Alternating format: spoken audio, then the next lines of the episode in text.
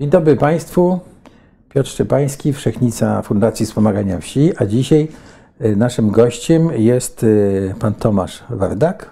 Dzień dobry. Pan Tomasz jest ekonomistą, jest pasjonatem infrastruktury transportowej. Co jeszcze pan by do tego dodał? Napisał mam pan książkę. Sporo, tak. No, mam sporo zainteresowań, ale rzeczywiście od dawna e, interesuje mnie ta tematyka rozwoju infrastruktury. E, ten olbrzymi projekt C P K, mhm. kontrowersyjny, myślę, zasługuje Dobrze, na tak. taką książkę. Skoro nie byłem w stanie kupić tej książki, postanowiłem ją napisać. Tak, ja muszę powiedzieć, że jest bardzo ciekawa. I ja zacznę może od tego, że ja mam siedemdziesiąt lat, przeżyłem no, dużą część swojego życia w P R L u. No i jak się pojawiły informacje o Centralnym Porcie Komunikacyjnym i tej inwestycji, to zaczęły mi mrugać wszystkie światełka, wspomnienia z przeszłości, bo pamiętam te wielkie projekty epoki Gierka, program rządowy tam siedem, prawda, rozwój Wisły, prawda, ileś tam transportu rzecznego do, do Gdańska, specjalnie produkowa, produkowana barka na, dla tej drogi wodnej B N pięćset, nawet jej wyprodukowali chyba ze trzy czy cztery egzemplarze, czyli półtonowa pięćset barka, samo, że tak powiem, jezdna, pięćset ton, miały pływać tam różne rzeczy, potem wszystko upadło, no, zakończyło się tym, że na Odrze jakaś, ba, jakaś barka się z, z, zatonęło ileś samochodów wiezionych do, do Gdańska. I proszę pana, i wtedy, wtedy jak te wielkie projekty Polski gierkowskiej się pojawiały, to bardzo często o, o, ożywiono i odwoływano się do niego, mianowicie do Eugeniusza Kwiatkowskiego. No i tutaj też się ten Kwiatkowski pojawił, tak? I I, i to, ten, ten Centralny Port Komunikacyjny. Więc chciałbym pana zapytać, czy takie odwołanie do, do tego projektu drugiej Rzeczpospolitej, jak port w, w Gdyni, czy w ogóle ma sens porównywanie tego, to pierwsze, ale jeden prim, czyli jeszcze przed pierwszym, chciałem pana zapytać o jeszcze taką o, o prośbę, o, żeby pan nam na, powiedział coś o tej inwestycji. Tak, czym ona ma być w zamiarze, o tym zamiarze, prawda, tych, którzy ją zaprojektowali. A potem będziemy mówili o innych aspektach. Proszę Państwa, ja jeszcze przy okazji pokażę tę książkę. Ona jest tutaj z nami. Jest, jest bardzo ciekawa napisana, bo ona czy, miejscami się czyta jak taką powieść polityczną, miejscami jak powieść sensacyjną. No, jest bardzo dobrze napisane podsumowanie te, te, tego, co się ma wydarzyć i, i proszę Państwa, lektura nie jest łatwa, jest czterdzieści czterysta pięćdziesiąt stron, ale naprawdę jest tu bardzo duży zasób wiedzy, zarówno o transporcie lotniczym, kolejowym, rozwoju Polski i tak dalej. Więc dobrze, to na razie tyle o książce, to teraz już bym oddał pana, panu głos i będę pana dopytywał. Możemy zadać, bardzo proszę o zadawanie pytań na, na czacie. Jedziemy. Świetnie. No więc tak, kilka słów na temat tego projektu. Rzeczywiście to ma być potężny projekt infrastrukturalny, łączący z jednej strony centralne lotnisko, nowe centralne lotnisko dla całej Polski położone między Warszawą i Łodzią, a z drugiej strony nowy system transportu kolejowego, linii kolejowych, kilkunastu linii, które mają się zbiegać właśnie w tym punkcie w okolicach miejscowości Baranów. Tam ma powstać olbrzymi, największy w Polsce węzeł, węzeł kolejowy. Z jednej strony taka bardzo silna integracja transportu lotniczego z, z transportem kolejowym, z drugiej strony przesiadki. W opinii, w opinii tych promotorów projektu to ma umożliwić zupełną zmianę modelu transportowego Polski. Ludzie będą mogli zjechać z jednego końca na drugi, przesiadając się w, w, w Baranowie. Z drugiej strony oczywiście nowe lotnisko, umożliwi rozwinięcie skrzydeł naszemu przewoźnikowi, czyli Lotowi, stanie się taką wielką, globalną firmą, która będzie konkurować z największymi. W tle zmiana cywilizacyjna, zwiększenie mobilności społeczeństwa, otwarcie na świat i konkurencja z naszymi zachodnimi sąsiadami, bo to jest oczywiście jakiś tam jaka, jak, jakiś punkt, punkt porównania. Także olbrzymi, gigantyczny projekt, który można nazwać i określić jako projekt transformacyjny, czyli taki projekt, który ma zmienić całą Polskę. I rozumiem, że Piasta to są te linie kolejowe do środka. Pia, tak, tak. A, pia, pia, piasta, a oś, piasta, oś piast, tego, ten tak. Te środek to jest to lotnisko. I, tak, Piasta to jest tak. samo to lotnisko i węzeł to, kolejowy, to aż proszę, Szprychy. Tak. Proszę mi powiedzieć, bo Pan mhm. powiedział, że można się będzie dojechać w każdy koniec Polski poprzez ten Baranów, tam się przesiadać. Czyli jak będę chciał pojechać z Białegostoku do yy, Szczecina, to będę musiał jechać przez Baranów, tak? Tak, w tej tak. koncepcji. To jest, pan od razu wyłapał tę podstawową słabość tego, tego, tego projektu. Rzeczywiście zakłada centralizację. Ten, ten nowy system transportowy ma być scentralizowany. Centralizacja takiej sieci kolejowej teoretycznie może mieć sens. W praktyce w polskich warunku, warunkach nie ma sensu. Nasza sieć osadnicza jest oparta na kilku wielkich ośrodkach. To jest tak zwana sieć policentryczna. O tym, co ciekawe, mówi zresztą sam podstawowy dokument rządowy. To ja czytałem, tak, tam, tam, tam jest, to, jest to podkreślone. Podkreśla ale, ale, ale to z drugiej ten... strony mówi o tej, poli, o tej policentryzacji tak, tak. Polski, a z, drugi, a z drugiej strony w ogóle nie...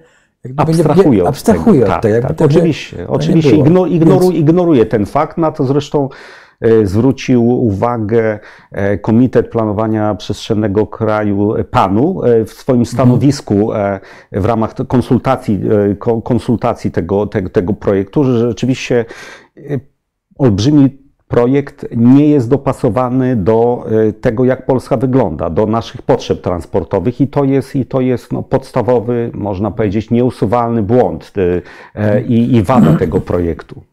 Ja wyobrażam sobie, jak patrzę na mapę Polski, prawda, to no, żeby zdecydowanie, nie wiem, czy mam rację, ale proszę mi potwierdzić, gorzej rozwinięta jest Polska wschodnia. Tak. tak. I w Polsce wschodniej jest też no, mniej takich instytucji innowacyjnych, bym powiedział, bo mówiliśmy tutaj o rozwoju cywilizacyjnym. Mhm. To tak na zdrowy rozum, to by należało tak, coś takiego zrobić, żeby ludzie się chętniej specjaliści, tak, chętnie się lokowali w tej Polsce wschodniej, tak, i tam budować te ośrodki innowacyjne, żeby się rozwijały tam, nie wiem, w Białymstoku, w, tak, w Olsztynie, tak. nawet w Stołęce, w Łomży, dlaczego nie? W końcu te średnie miasta. Oczywiście. Tak? Więc...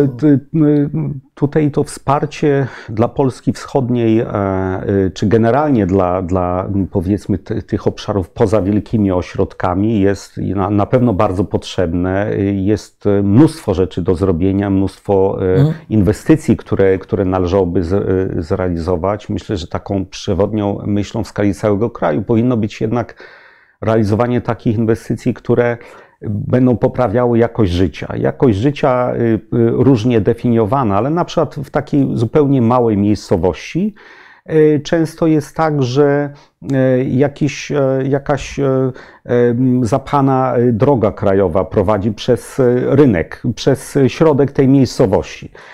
Z punktu widzenia mieszkańców tej miejscowości dużo ważniejsza byłaby budowa zwykłej obwodnicy drogowej, tak żeby wyrzucić te tiry, mhm. samochody jadące tranzytem z tej miejscowości. To zmienia życie, poprawia jakość życia w, w tej miejscowości, daje, no. daje perspektywę. Takie proste inwestycje. Możemy to obserwować, bo w Polsce to się zdarza. Ja to mówię z perspektywy mm -hmm. mojej fundacji, bo my się też zajmujemy troszkę takim rozwojem lokalnym. Na przykład taka miejscowość Miłomłyn, jaka była na drodze mm -hmm. do Gdańska. Prawda? Dawniej się jechało przez środek tego Miłomłyna, tam zawsze był korek, ale no, Miłomłyn czy powstały korzyści, bo tam były rynek, wszyscy się zatrzymywali, prawda, taki targ, trochę dziki, no a teraz jest obwodnica i ten Miłomłyn się wyciszył. Tak? Więc... My, myślę, myślę, że per saldo jednak trzeba nie. szukać mhm. takich inwestycji, które poprawiają jakość życia. Ta jako, tak. Ludzie jednak oczekują no. jak gdyby do, dobrej jakości powietrza, spokoju. To, żeby na przykład można było dziecko spokojnie rowerem do szkoły wysłać. To, to są, to są, to są no, rzeczy w dzisiejszym dostęp, świecie podstawowe. Ale też dostęp do pracy, tak? I do takiej dobrze płatnej pracy. To znaczy, żeby... Oczywiście. A, więc... Chociaż tutaj pojawia się nowa tendencja, mhm. która, która jest, myślę, dla tych małych ośrodków bardzo pozytywna, czyli praca zdalna, tak? Czyli, mhm. czyli, czyli ja tak, otwarcie jakiejś szansy dla... Praca, praca zdalna, moim zdaniem, i to obserwujemy, wymaga bardzo wysokich kwalifikacji. Ja, czy wy, wyższych niż, niż, mhm. taka, niż taka praca, że tak powiem, face to, to face, czy takie... Na, tak? na pewno, na pewno, na pewno nie dla wszystkich, na pewno są tutaj, są tutaj ograniczenia, ale myślę, że, że poprawa jakości życia to jest, to jest ten element między innymi, takimi jak kwestia edukacji, kwestia ochrony zdrowia. To, to jest taki element, gdzie, gdzie my, Polska, powinniśmy właśnie w, w tym kierunku inwestować. A ten projekt tego no właśnie, w zupełny no właśnie, sposób zupełnie nie, nie, nie, nie, nie spełnia. Nie, nie, jak ten nie, projekt wpłynie mm. na, na, na poziom życia, nie wiem, w Stołęce, no, czy, można, czy można, Łomży, tak. czy nie wiem. On czy, daje iluzję y, y, y, y, polepszenia komunikacji i zmniejszenia tak zwanego wykluczenia komunikacyjnego. Natomiast mogę powiedzieć tyle, że nawet Ministerstwo Infrastruktury w ostatnich dokumentach skrytykowało sam pomysł, żeby walczyć z wykluczeniem komunikacyjnym za pomocą szybkiej kolei. To po prostu są dwie, dwie różne rzeczy. Wykluczenie komunikacyjne dotyczy jak codziennych potrzeb transportowych, które można realizować za pomocą na przykład autobusu. Natomiast to, że w pobliżu będzie przebiegała linia szybkich kolei, w żaden sposób tego, tego, tego wykluczenia komunikacyjnego nie zmieni. Także znowu na poziomie haseł jest to rzecz atrakcyjna, ale w praktyce, w pra, w praktyce niewiele to zmieni dla, dla takich miejsc jak, dajmy na to, Łomża. Wie pan, codziennie, codziennie przyjeżdżam obok lotniska, znaczy nie, widzę lotnisko, przyjeżdżam obok parkingu, który służą tym, obok Modlina. Mhm. I widzę, jak to lotnisko stymuluje taki, wie pan, rozwój usług lokalnych. One oczywiście nie są usługami high-tech ani nic, no tak, ale to są parkingi samochodowe, to jest lokalny transport, lokalne hoteliki, które tam się pojawiły. No i w czasach pandemii to wszystko po prostu się, parkingi opustoszały, hoteliki opustoszały. I tutaj chciałem pana zapytać, prawda? Ale a z drugiej strony widzę przy tym lotnisku samochody z rejestracją. Przy tym lotnisku, które mm-hmm. lata, latają chyba takie te linie niskokosztowe, no, niskokosztowe tak, do Londynu. Tak, do, tak. No, widzę mm-hmm. samochody tam, prawda, z, z Suwałk, z Białegostoku, właśnie mm-hmm. ze Stołęki, o którym mówiliśmy, nawet z Olsztyna, chociaż Olsztyn ma pewnie swoje lotnisko. Widzę też samochody z Litwy, Łotwy, mhm. prawda? I ludzie tam dojeżdżają i, i wsiadają tam w, w samolot i lecą gdzieś. I co się stanie z tymi lotniskami właśnie typu Modlin, czy lotnisko w, w Olsztynie, czy nie wiem, czy Białystok ma jakieś... Nie, nie ma. Nie, nie. Tak, ale co się właśnie stanie z tymi lotniskami, no, nie wiem, w Lublinie, prawda? Jak to było tak otwierane z taką pompą. I... Tutaj ten, należałoby, tak, należałoby na pewno wyróżnić Modlin, bo to jest lotnisko jednak obsługujące przede wszystkim właśnie aglomerację warszawską, czyli taki, można powiedzieć, bezpośrednia konkurencja mhm. tego nowego projektowanego lotniska C P K. Według ostatnich informacji C P K ma obsługiwać właśnie również ten ruch niskokosztowy, czyli takie linie jak Ryanair czy, czy, czy, czy, czy Wizz Air. I to oznacza, że no, będzie bezpośrednio konkurowało z, z Modlinem. To jest oczywiście bardzo nieroztropne, dlatego że zarówno C P K, jak i Modlin to są podmioty publiczne należące tak jak gdyby docelowo do polskich podatników, więc, więc powstaje tutaj jakiś element konkurencji. Tak jak pan wspomniał, ten Modlin, wokół tam jest sporo biznesów, to jest lotnisko również ciekawe, dlatego że jest bardzo popierane przez lokalną społeczność, przez, mhm. przez gminy, przez, przez, przez powiat. Lotnisko, które wręcz no, ci lokalni włodarze zachęcają, żeby ono się, się rozwijało. To jest dosyć unikalne w skali europejskiej, bo z reguły lotniska są nielubiane, nie, nielubiane przy, przez lokalne społeczności. Lotnisko, które ma też możliwości rozwoju i jest dobrze położone. Dosyć blisko Warszawy ta komunikacja będzie się jeszcze poprawiać, bo tam są budowane drogi. Trzeba by dobudować jeszcze odcinek też kolei, który dawno był już planowany, ale nie może się doczekać realizacji. No ale w momencie, kiedy powstanie olbrzymie lotnisko C P K, które ma też przyciągać linie niskokosztowe, no to rzeczywiście ale... powstanie jakaś niezdrowa, nie, niezdrowa, no, niezdrowa ale... sy sytuacja, gdzie e, któreś z tych lotnisk będzie musiało jak gdyby zaoferować, nie wiem, jakieś ekstra, ekstra, ekstra warunki. Jest to dziwna sytuacja konkurowania dwóch podmiotów publicznych o, o, o tego, tego, tego samego klienta. Pan, dlaczego ktoś, jak mieszkam w Stołęce i chcę lecieć do Londynu, dlaczego ja muszę jechać, mam jechać do Baranowa, żeby stamtąd lecieć? Przecież to jest lepsze, bo to wydłuża podróż o no, dwie godziny, nie wiem, no, godzinę co najmniej. No. I, na, na pewno, chociaż oczywiście no, oficjalnie te szprychy kolejowe mają zapewnić bardzo szybką podróż i, i, i, i, przysiad, i przesiadkę na, na samolot. Z, punk z punktu widzenia realnych potrzeb pasażerów, lotnisko, to, to, to nowe lotnisko nie ma w obecnej chwili u, u, uzasadnienia.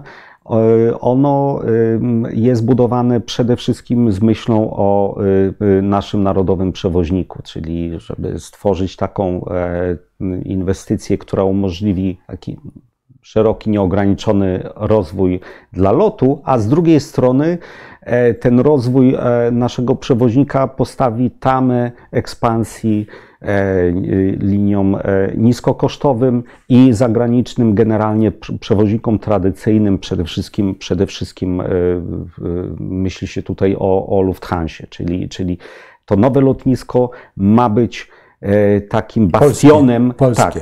Tak, te nowe lotnisko ma być takim bastionem, który pozwoli się rozwijać lotowi i pozwoli lotowi stać się taką potężną linią, linią lotniczą w skali światowej, europejskiej, na, na, nawet, nawet światowej. Oczywiście jest to ułuda, można tak powiedzieć, a obecna sytuacja lotu jak gdyby wskazuje dla, dla, dlaczego.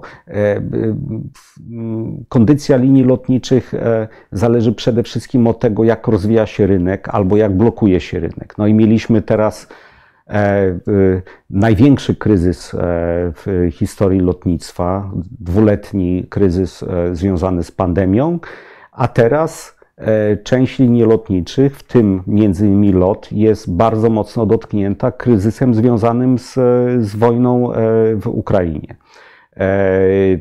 Zamknięcie nieba nad Rosją, zamknięcie rynku rosyjskiego, białoruskiego, ukraińskiego, to wszystko, to tak. wszystko fatalnie ja wpływa na LOT. Powiedzmy troszkę o zamknięciu nieba nad Rosją, bo to, żeby uświadomić naszym słuchaczom, że chodzi tutaj o loty do Azji.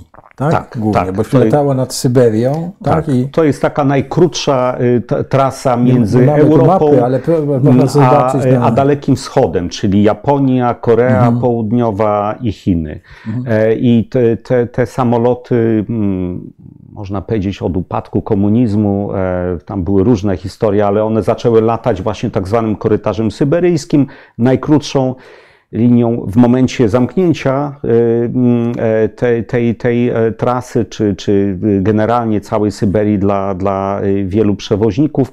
One latają jak gdyby naokoło, albo północą, nad biegunem a, i tam nad ciśnieniem Beringa, albo...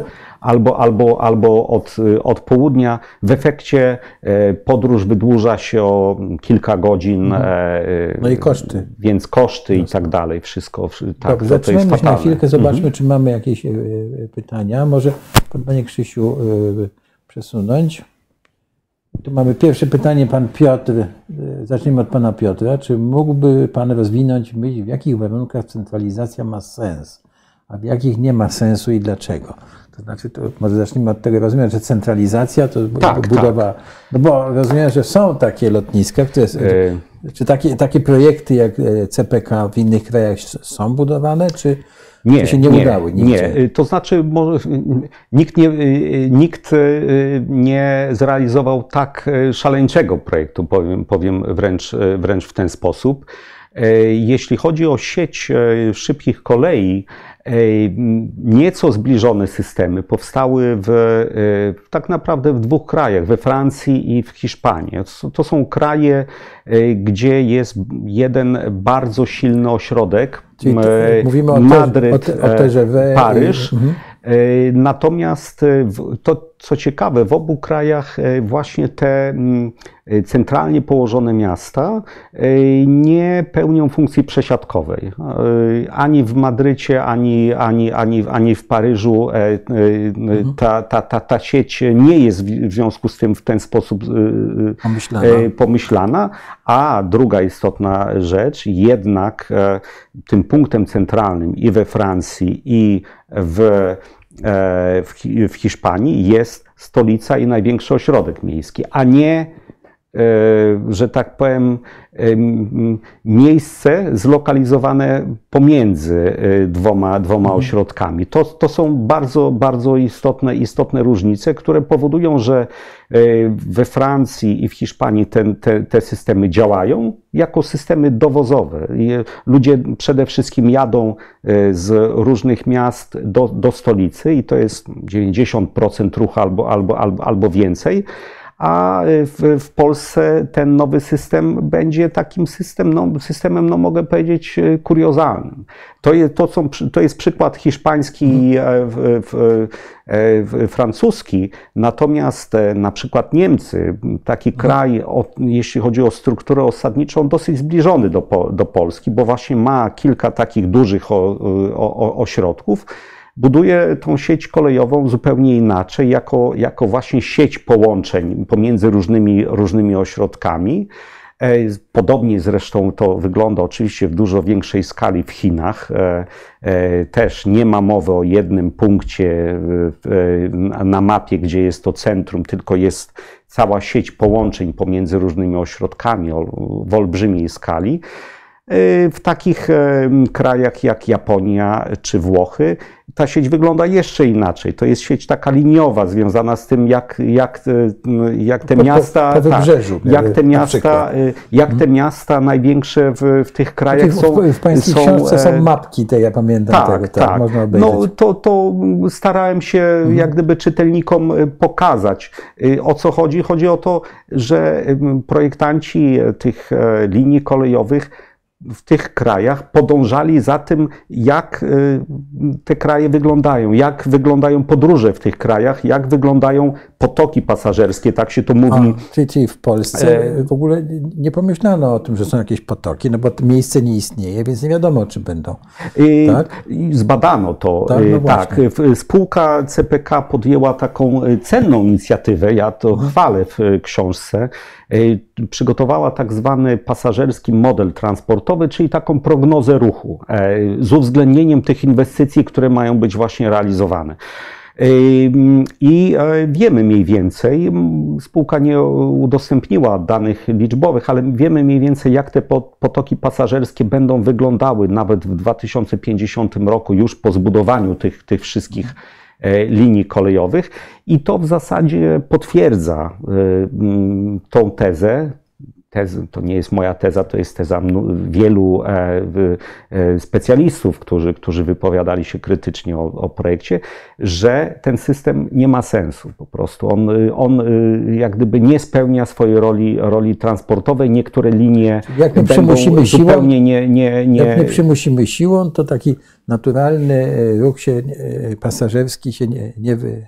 Tak. Nie wytworzy. Spójrzmy na to, jak były projektowane w Polsce autostrady i drogi ekspresowe. Mhm. Nikt nie wymyślił, na szczęście, żeby wszystkie autostrady zbiegały się w jednym miejscu, gdzieś no w, Łodzi, w naszym kraju, ten, ten... ale jednak jest to, je, jest to sieć. Jest A cztery, która idzie, hmm. idzie na południu, jest A pięć czy S pięć, która idzie od, od, stro, od strony zachodniej.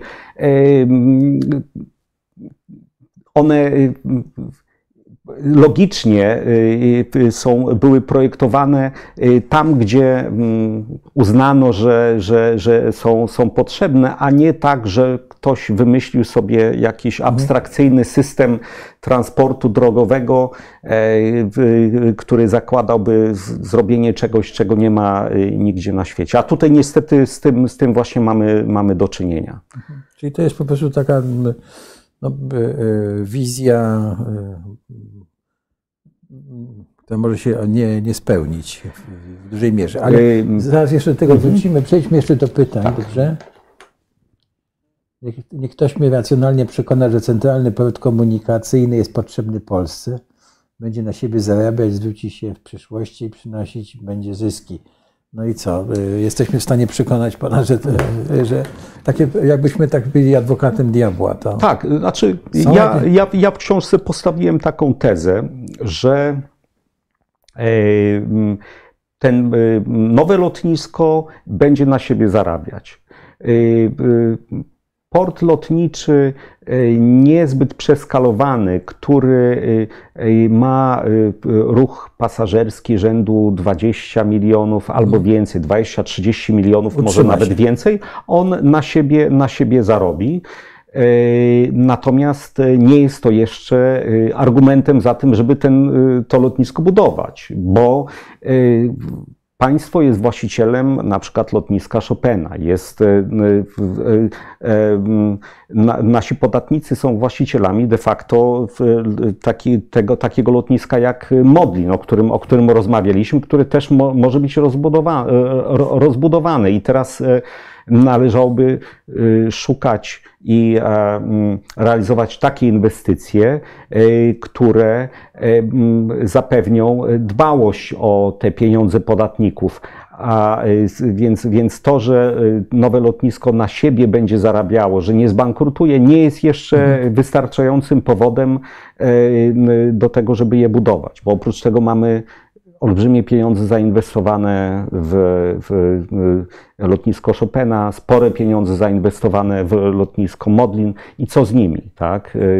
Co z nimi? O, o te lotniska jako majątek publiczny też powinniśmy, też powinniśmy dbać. A ty, lotnisko Chopina w czasach przedpandemicznych osiągało doskonałe wyniki finansowe i mogłoby takie osiągać przez następne, nas, następne lata. Lotnisko Chopina ze względu na uciążliwość, ochronę środowiska w ogóle ma przyszłość? Tak. I... Jak to jest na świecie? Bo ja, ja tak nie, nie znam dużo lotnisk, ale pamiętam, prawda, lotniska, no nie wiem, prawda, LaGuardia i, i ten, czy y, y, lotnisko Kennedy'ego i Orly, czy tak, taki, pamiętam, mm-hmm. że tak, albo się tu ląduje, albo, albo w Waszyngtonie, prawda? Yy, e, więc Dallas, jakiś tam. Yy, z lotniskiem Chopina jest tak, że lotnisko ma jeszcze spore możliwości rozwoju. I to jak gdyby wszyscy to yy, przyznają. Ten yy, ruch yy, przed pandemią, on tam dochodził do mniej więcej yy, osiemnastu milionów pasażerów, pasażerów rocznie. przy odpowiedniej rozbudowie samej tej strony takiej ter, termi, te, terminala on mógłby wzrosnąć do być może nawet trzydziestu milionów. To jest spory wzrost. To nie jest może gigantyczne lotnisko, które by konkurowało z największymi lotniskami w Europie, ale to jest, to jest spore lotnisko, które dałoby możliwości rozwoju dla lotu na prawdopodobnie kilkanaście lat, a może nawet, może nawet dłużej. Więc ja stawiam w książce taką tezę, że lotnisko Chopina prawdopodobnie nie będzie docelowym lotniskiem dla Warszawy, ale póki jest i ma możliwości rozwoju i może zarabiać duże pieniądze dla, dla swojego właściciela, to powinniśmy je, powinniśmy je rozwijać. Nie radykalnie, ale, ale, ale w sposób taki sensowny, uporządkowany. Zresztą taki plan rząd zamierzał przeprowadzić jeszcze chyba w dwa tysiące osiemnastym roku, potem, potem, potem z tego, z tego zrezygnowano. Ale przyzna pan, że to jest uciążliwe lotnisko dla jest, mieszkańców. Tak, jest uciążliwe, chociaż też w książce dosyć szeroko zajmuje się tym tematem hałasu no. przede wszystkim, bo tu mówimy, mówimy o hałasie. Ten hałas, on z jednej strony zwiększa się ze względu na, wie, na większy ruch, jak gdyby tak patrząc, patrząc historycznie. Natomiast z drugiej strony z dekady na dekadę wchodzą do użytkowania nowe, lepsze, cichsze samoloty. I tutaj mówimy o prawdziwej takiej jak gdyby rewolucji w toku, można powiedzieć. W tym momencie te najnowsze samoloty, które już są w użytkowaniu i LOT też, też je ma, na przykład Boeing siedemset trzydzieści siedem MAX albo Airbus, ta seria trzysta dwadzieścia z Neo, Dreamliner jest takim przykładem. To są samoloty bardzo ciche. One mają przede wszystkim bardzo ciche, ekonomiczne silniki. Można powiedzieć tak, hałas na lotniskach to nie jest polska specyfika. Z tym świat walczy od, od, od, prawie od zawsze. Opisuję taki ciekawy przykład lotniska właśnie w Nowym Jorku, gdzie debiut pierwszego takiego popularnego samolotu odrzutowego Boeing chyba siedemset siedem spowodował protest i matki z, z, zaszantażowały władze lotniska, że wyjdą z wózkami dziecięcymi na pas, żeby zatrzymać ten samolot. To był, to, to był nieprawdopodobnie głośny samolot. Kolejne modele były coraz cichsze, bo to, to był jak gdyby paradygmat w projektowaniu nowych samolotów, nowych, nowych silników. W tym momencie te nowe generacje silników, one na przykład, niektóre z nich mają tak zwane, no powiedzmy takie skrzynie biegów.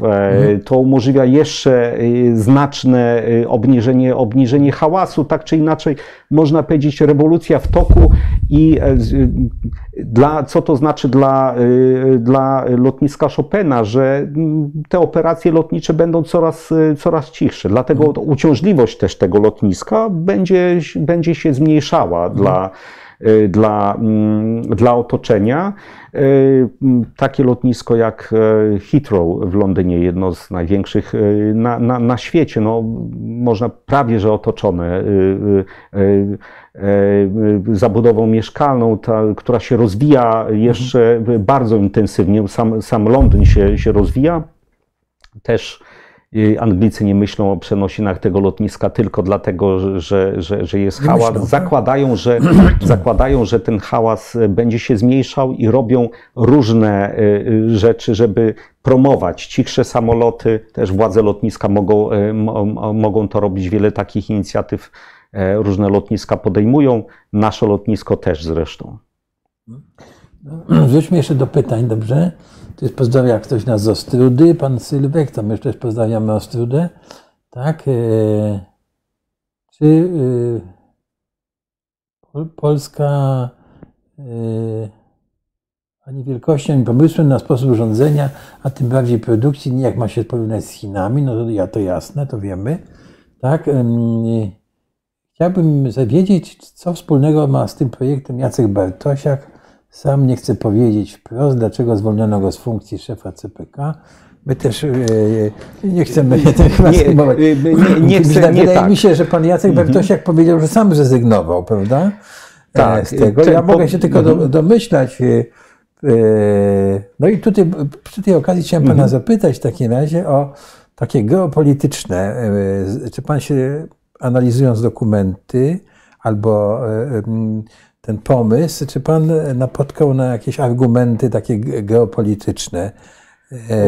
To jest ciekawy, chodzi, to no? jest ciekawy wątek, taki powiedzmy bardziej może związany z historią tego projektu, mhm. bo rzeczywiście u zarania samego, samej koncepcji C P K, czy wtedy to jeszcze był, nawet była inna nazwa samego, samego projektu, ale właśnie takiego centralnego lotniska powiązanego mocno z siecią kolejową, było bardzo mocne związanie z rynkiem wschodnim i między innymi z Chinami. Nawet w niektórych opracowaniach pojawiała się taka wątpliwość, czy To, to mocne związanie z Chinami nie będzie stanowiło pewnego problemu w naszych relacjach ze Stanami Zjednoczonymi. Mhm. Więc, więc te wątki geopolityczne się rzeczywiście mocno, mocno przewijały. No, ostatni wątek militarny jakoś też z tym jest, Właśnie, z tym jest związany, to...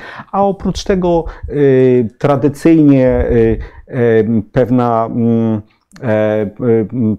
pewna próba wybicia się w stosunku do Niemiec, czyli na tej zasadzie, że skoro Niemcy mają wielkie lotniska, to my też powinniśmy mieć, mieć ta, takie, tak, tak można powiedzieć w skrócie, czyli coś, co by umocniło czy podbudowało naszą rolę jakiego, jako takiego centrum regionalnego. Z tym jest też zresztą związany bardzo często pojawiający się argument, że to lotnisko i sieć kolejowa zresztą też nie jest tylko dla Polski, ale dla regionu. Regionu definiowanego jak, jako region od Odry na wschód, kraje bałtyckie i w stronę, w stronę też południową i Ukraina, oczywiście Białoruś i tak dalej.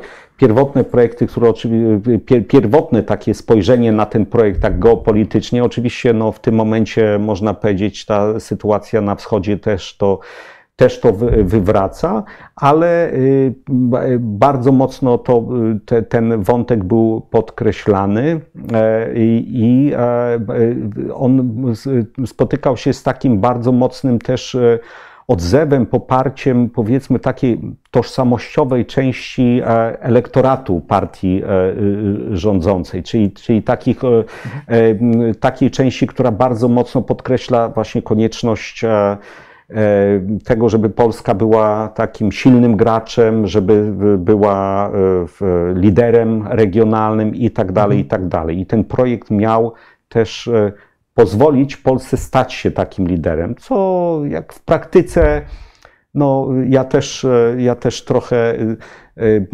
poświęciłem na przeanalizowanie tego mhm. tematu.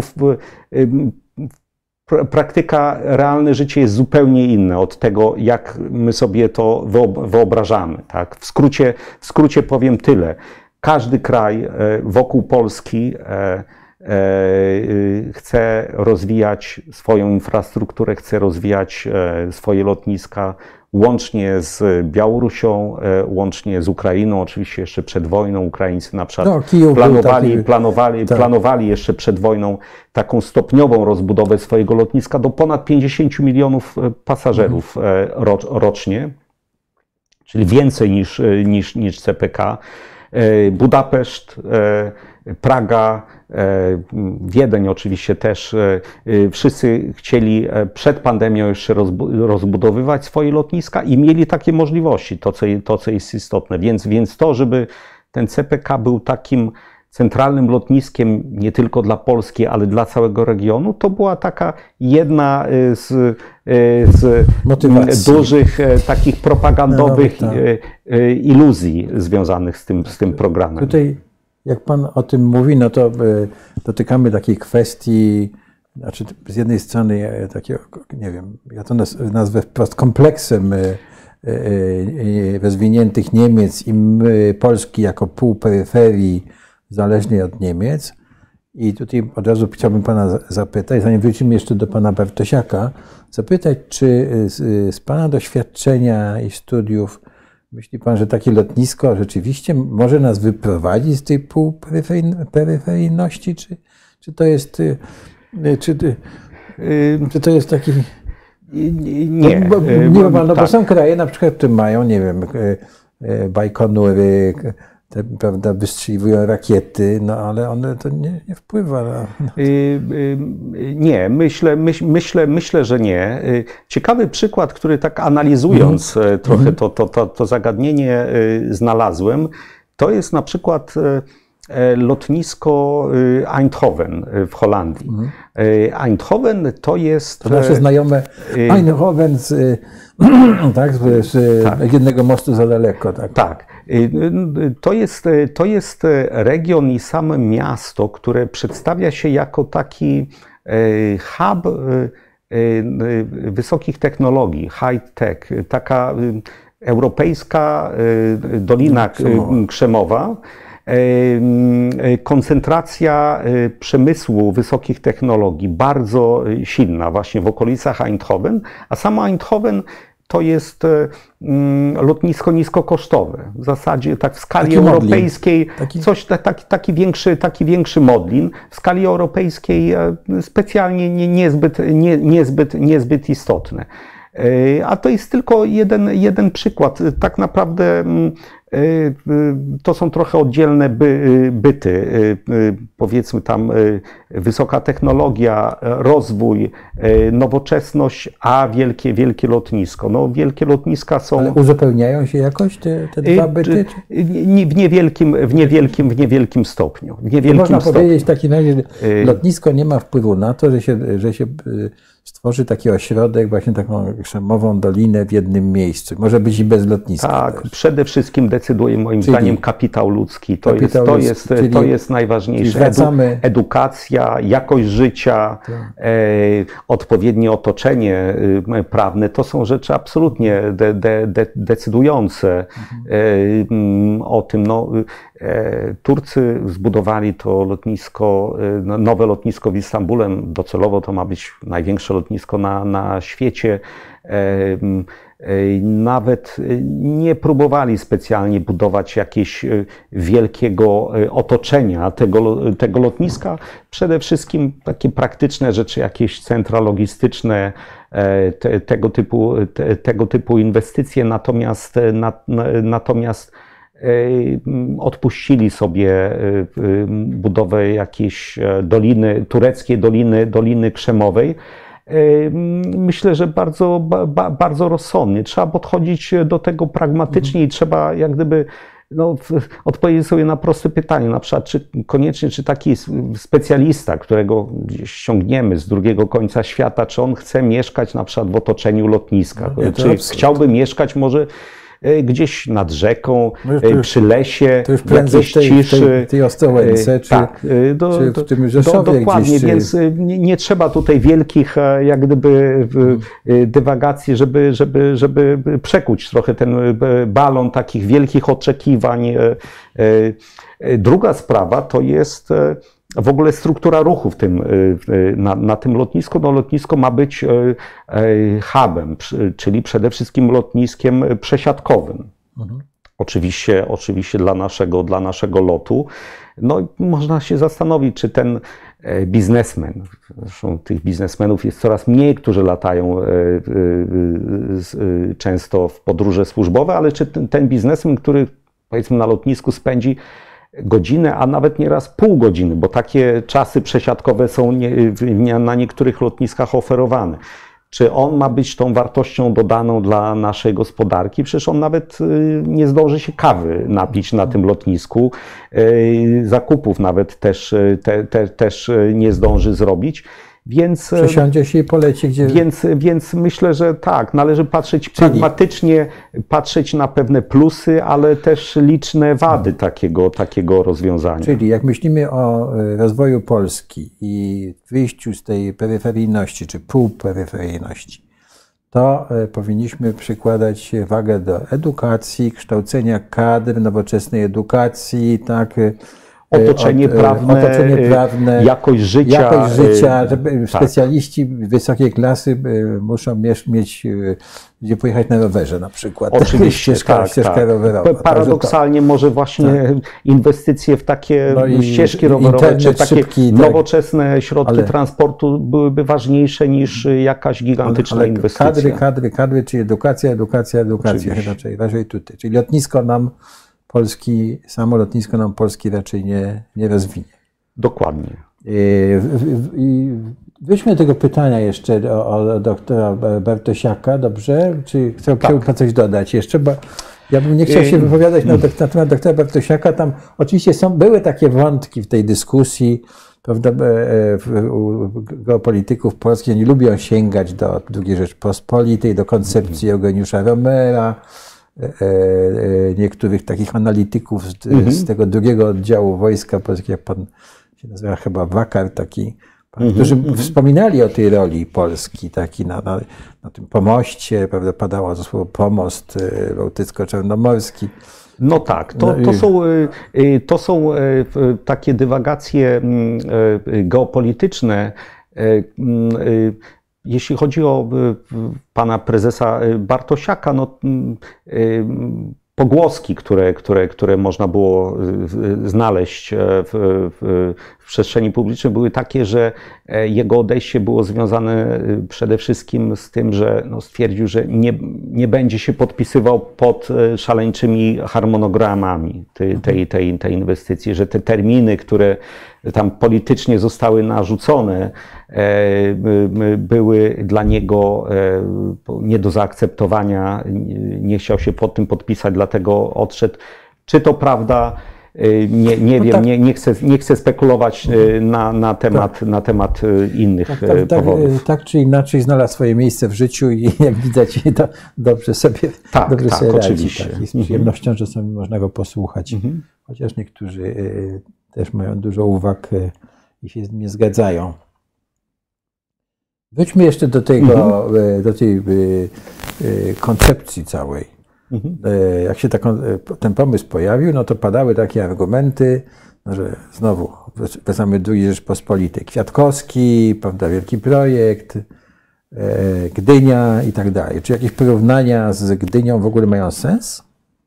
Znaczy z budową portu w Gdyni i tej magistrali węglowej? No, pewnie pewnie można, by, można by coś znaleźć. Okno na świat, tak mi się, tak mi się to mhm. kojarzy. Tak? Wielkie lotnisko jako, jako okno na świat. No oczywiście no, ale mogę e, do sytuacja, i sytuacja pojechać, Polski... O wiele, o wiele krócej do Berlina, a z Berlina mogę się przesiąść i mogę pojechać do Brukseli, a potem do Paryża bardzo szybko. I, No, sytuacja Polski w, w drugiej Rzeczpospolitej była bardzo trudna bardzo i wtedy, trudna. wtedy no, no, blokada, powiedzmy celna. de facto, blokada w Gdańsku, tak. tu, tutaj ta, ta wojna celna z, z Niemcami, no, więc rzeczywiście węgiel, to było, mieliśmy co, to było prawdziwe, co wywozić, tak, tak. to było prawdziwe okno na świat. Zresztą no, powiedzmy kapitał, jak pamiętam, francuski, francuski chyba finansował, tak, tak. finansował budowę magistrali węglowej. I to był, to był realnie potrzebny, fantastyczny, fantastyczny projekt.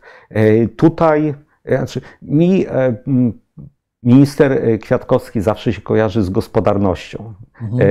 Tak, takie mamy skojarzenie. Mhm. To jest człowiek, który no, zajmował się gospodarką i promowaniem i takich fantastycznych projektów państwowych związanych z gospodarką.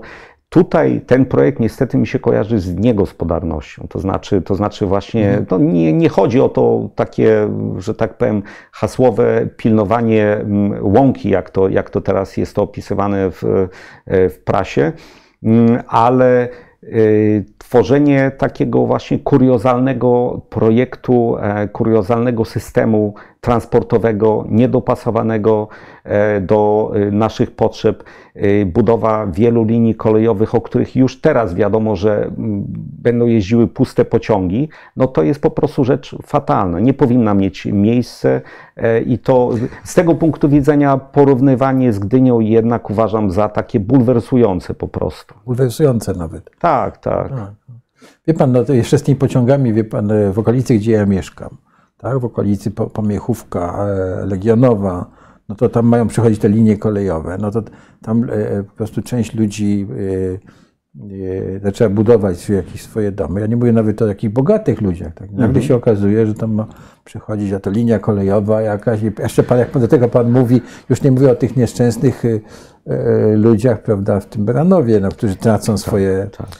I pan, potem się tak, okaże, że, mm. że, że, że to nie ma sensu. To, to rzeczy, jest, to jest tak, bulwersujące. To, to rzeczywiście, rzeczywiście jest, jest fatalnie i to sama koncepcja i realizacja na, na nasycenie ty, ty, ty, tych, tych linii, powiem tak, z Warszawy do Pragi według autorów i mm. tej koncepcji, no i rządu i ma, mamy jechać trzema liniami szybkimi.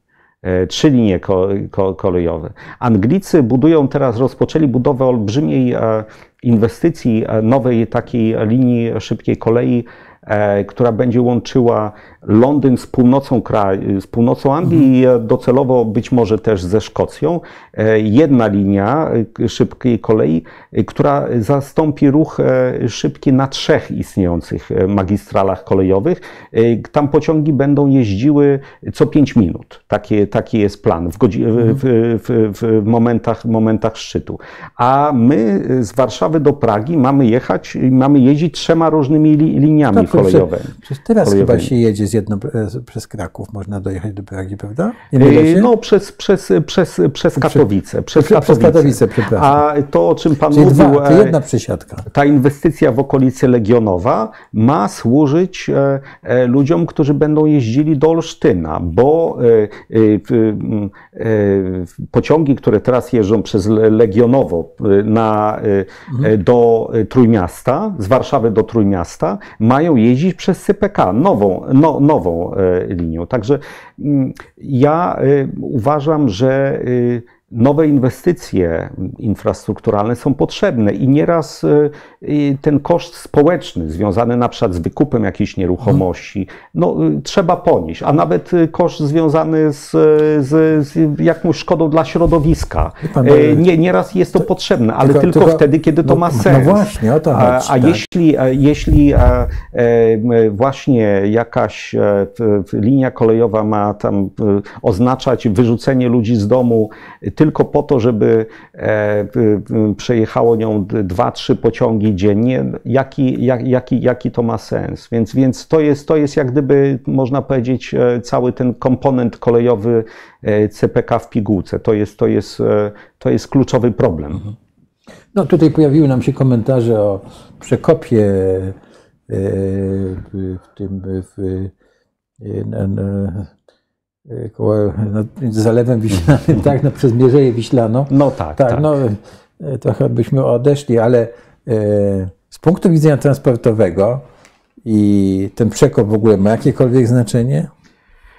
Czy to jest tylko inwestycja dla jeszcze, jeszcze przed tą no, nieszczęsną wojną na Ukrainie tak. ja słyszałem, że jedynymi chętnymi, żeby korzystać oprócz małych żaglówek turystów, byli przewoźnicy węgla rosyjskiego, który miał być transportowany do Elbląga z, z Kaliningradu, barkami właśnie przez, przez, przez ten morzem, przekop. Morzem.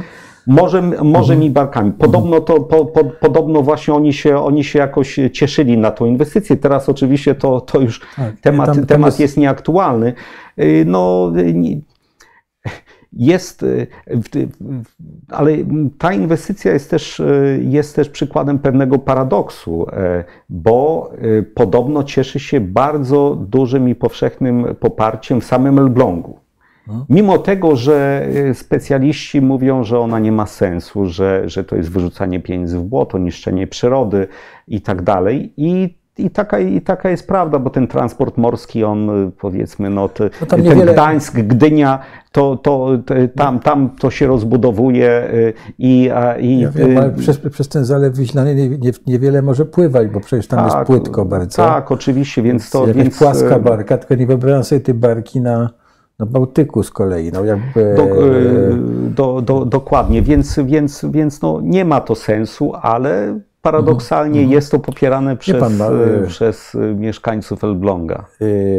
No jest to tak, że jak gdyby troszkę takie zdjęcie gorsetu z tego miasta. Nagle możemy wsiąść na jacht i wypłynąć na Bałtyk i nie musimy być zależni od tej ciśnienia. Tej Pilawy, czy jak to się nazywa? Ten, tak, tak, ta ciśnina, ciśnina pilawska. pilawska. Natomiast musimy sobie zdawać sprawę z kosztów, bo z tego, co ja się orientuję, no, to tam przede wszystkim ciągle trzeba będzie refulować to wyjście na Bałtyk, tak, bo tam przecież jest ogromny, jest ogromny ruch piasku.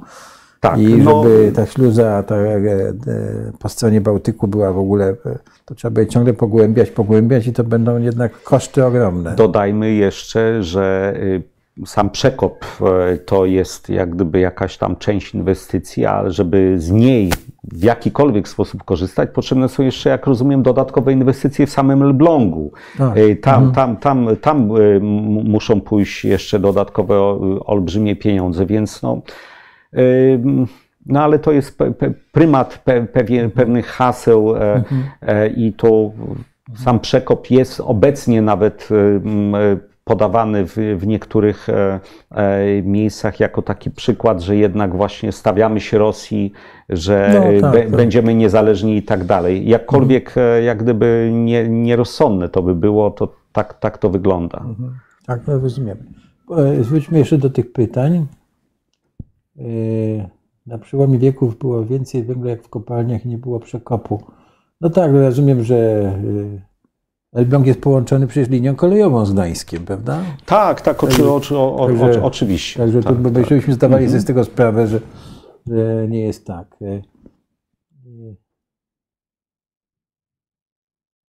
Jaki był pozytywny, inny pomysł na rozwój transportu kolejowego i lotniczego w Polsce?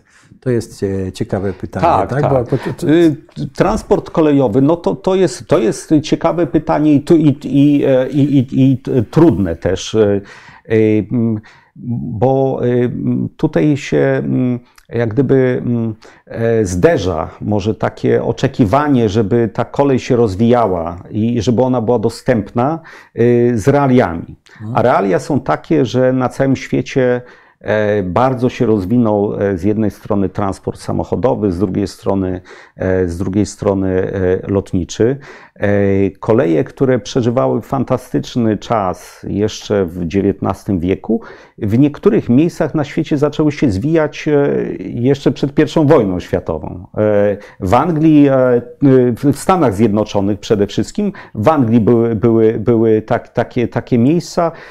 Potem po drugiej wojnie światowej nastąpił nastąpił regres. I teraz mamy do czynienia już z, jak gdyby ze, w Polsce ze społeczeństwem, w którym prawie każdy ma samochód. I e, trzeba szukać takich miejsc, gdzie kolej jeszcze może, mo, może, może konkurować no, z tym pan, samochodem. Tak, no, ale, są takie miejsca. Ale pan, na tej linii, gdzie ja jeżdżę, tak, czyli Legionowo, tak, no to te parkingi przy przystankach kolejowych, przy każdym, no są pełne.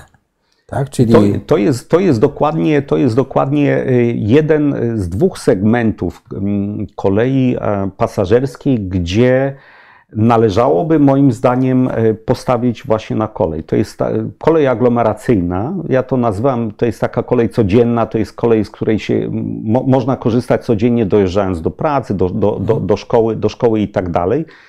W wielkim mieście, w wielkim ośrodku, gdzie dojazd samochodem to jest stanie w korkach. I wtedy ta kolej nagle dobrze zorganizowana, wygodna, punktualna, szybka, ona ma przewagę nad, nad, nad, nad samochodem. I to, co ciekawe, tak jest na całym świecie i tu widać niesłychany boom w tej, w tej dziedzinie, tak na prawie, w, prawie, prawie w, we wszystkich zakątkach świata. W Australii, w Stanach Zjednoczonych, w Kanadzie. Jest taka lista dziesięciu największych projektów kolejowych na świecie i pięć z tych projektów to są projekty właśnie związane z budową kolei w wielkich aglomeracjach. I widać jak gdyby gdzie podąża świat, w jakim kierunku. To jest zupełnie logiczne.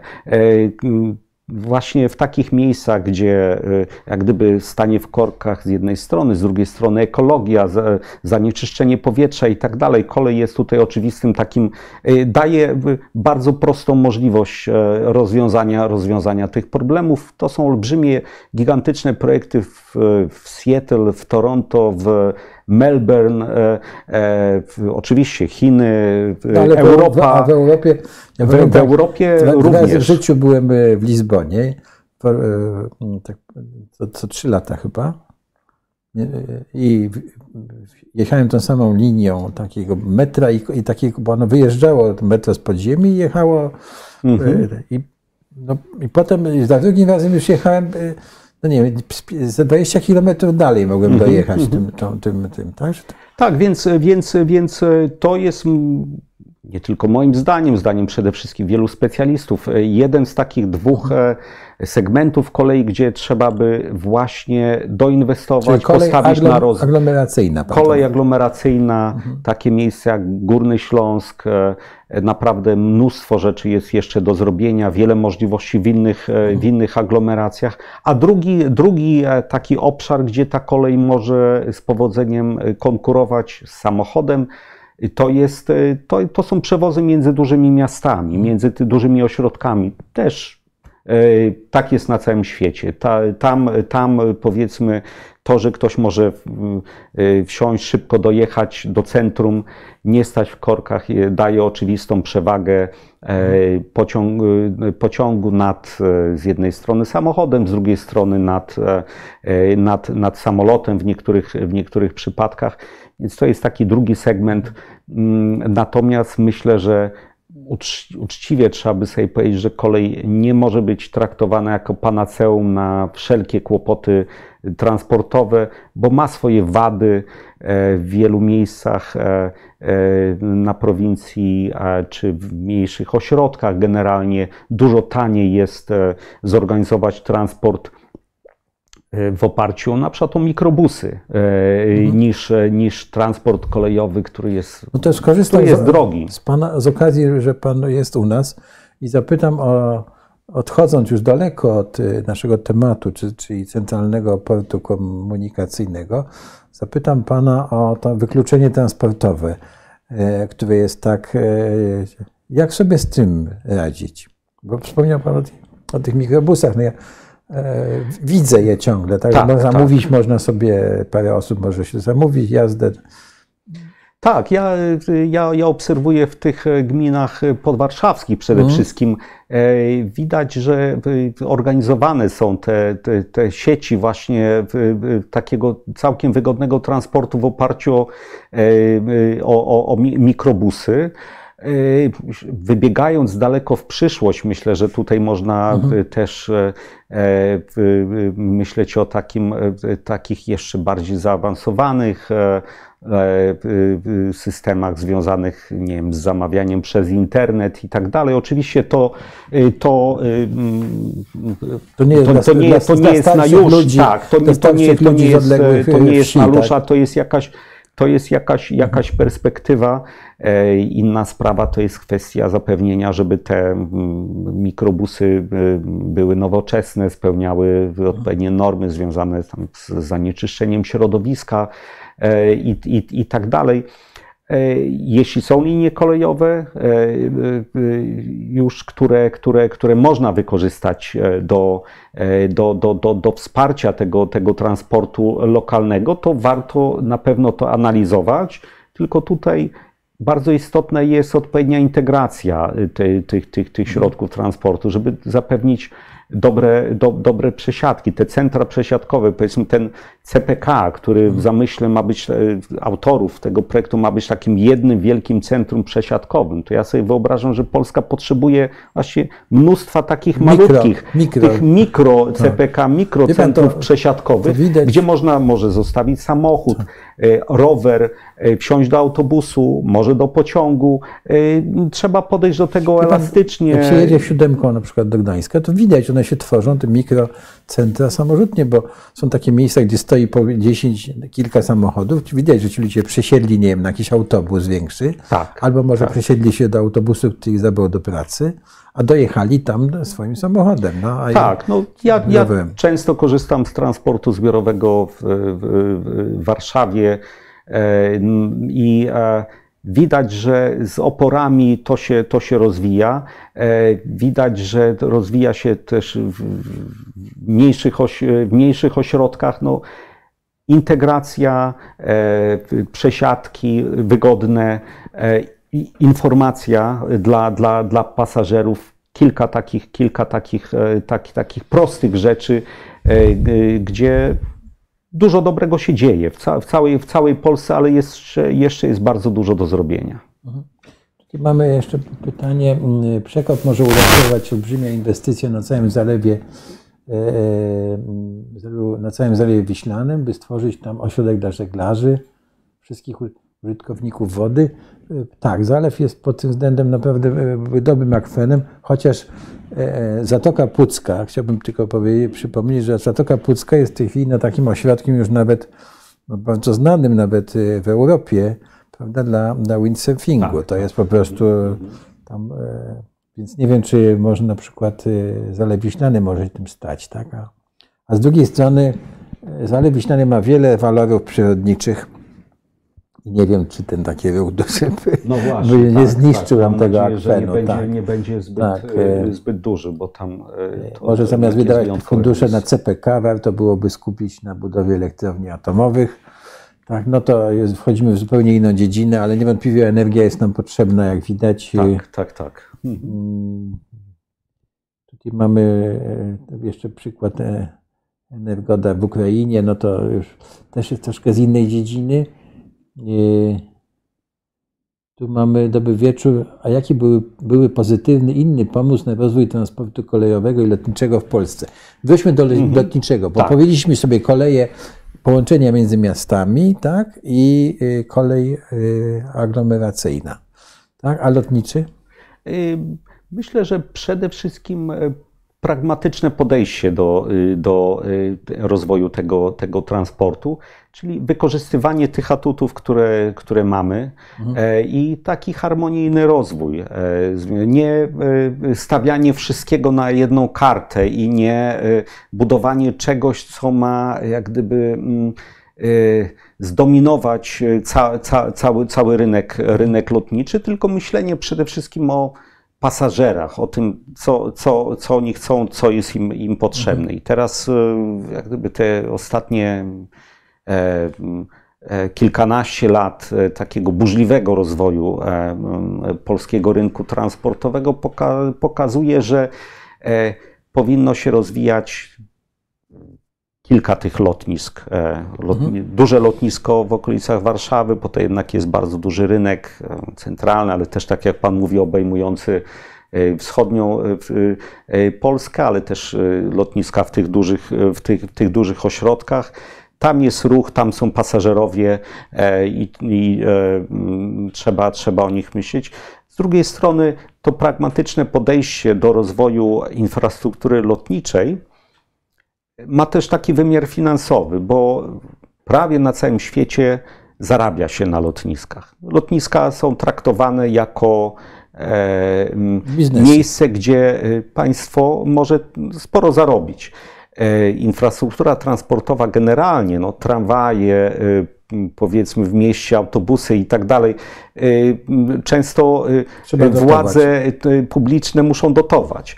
Natomiast ktoś, kto leci samolotem, powiedzmy, nie, w daleką podróż, nie trzeba koniecznie patrzeć na niego, że no, ten człowiek potrzebuje naszej dotacji, Wręcz przeciwnie, można pomyśleć, że jest to jakaś okazja do zarobienia dla państwa. I ja bym, mi jest bliskie takie pragmatyczne podejście do, do, do, do, do tego rynku, inwestycji w tym rynku, więc skoro na przykład y, można jeszcze ładny, za, zarabiać bardzo dobre pieniądze na lotnisku e, Chopina, rozwijając je, rozbudowując e, e, skoro można zarabiać też niezłe pieniądze rozbudowując lotnisko w Modlinie, czy rozbudowując lotniska, duże lotniska regionalne, to należy to robić, bo to jest w interesie Polski, w interesie podatników.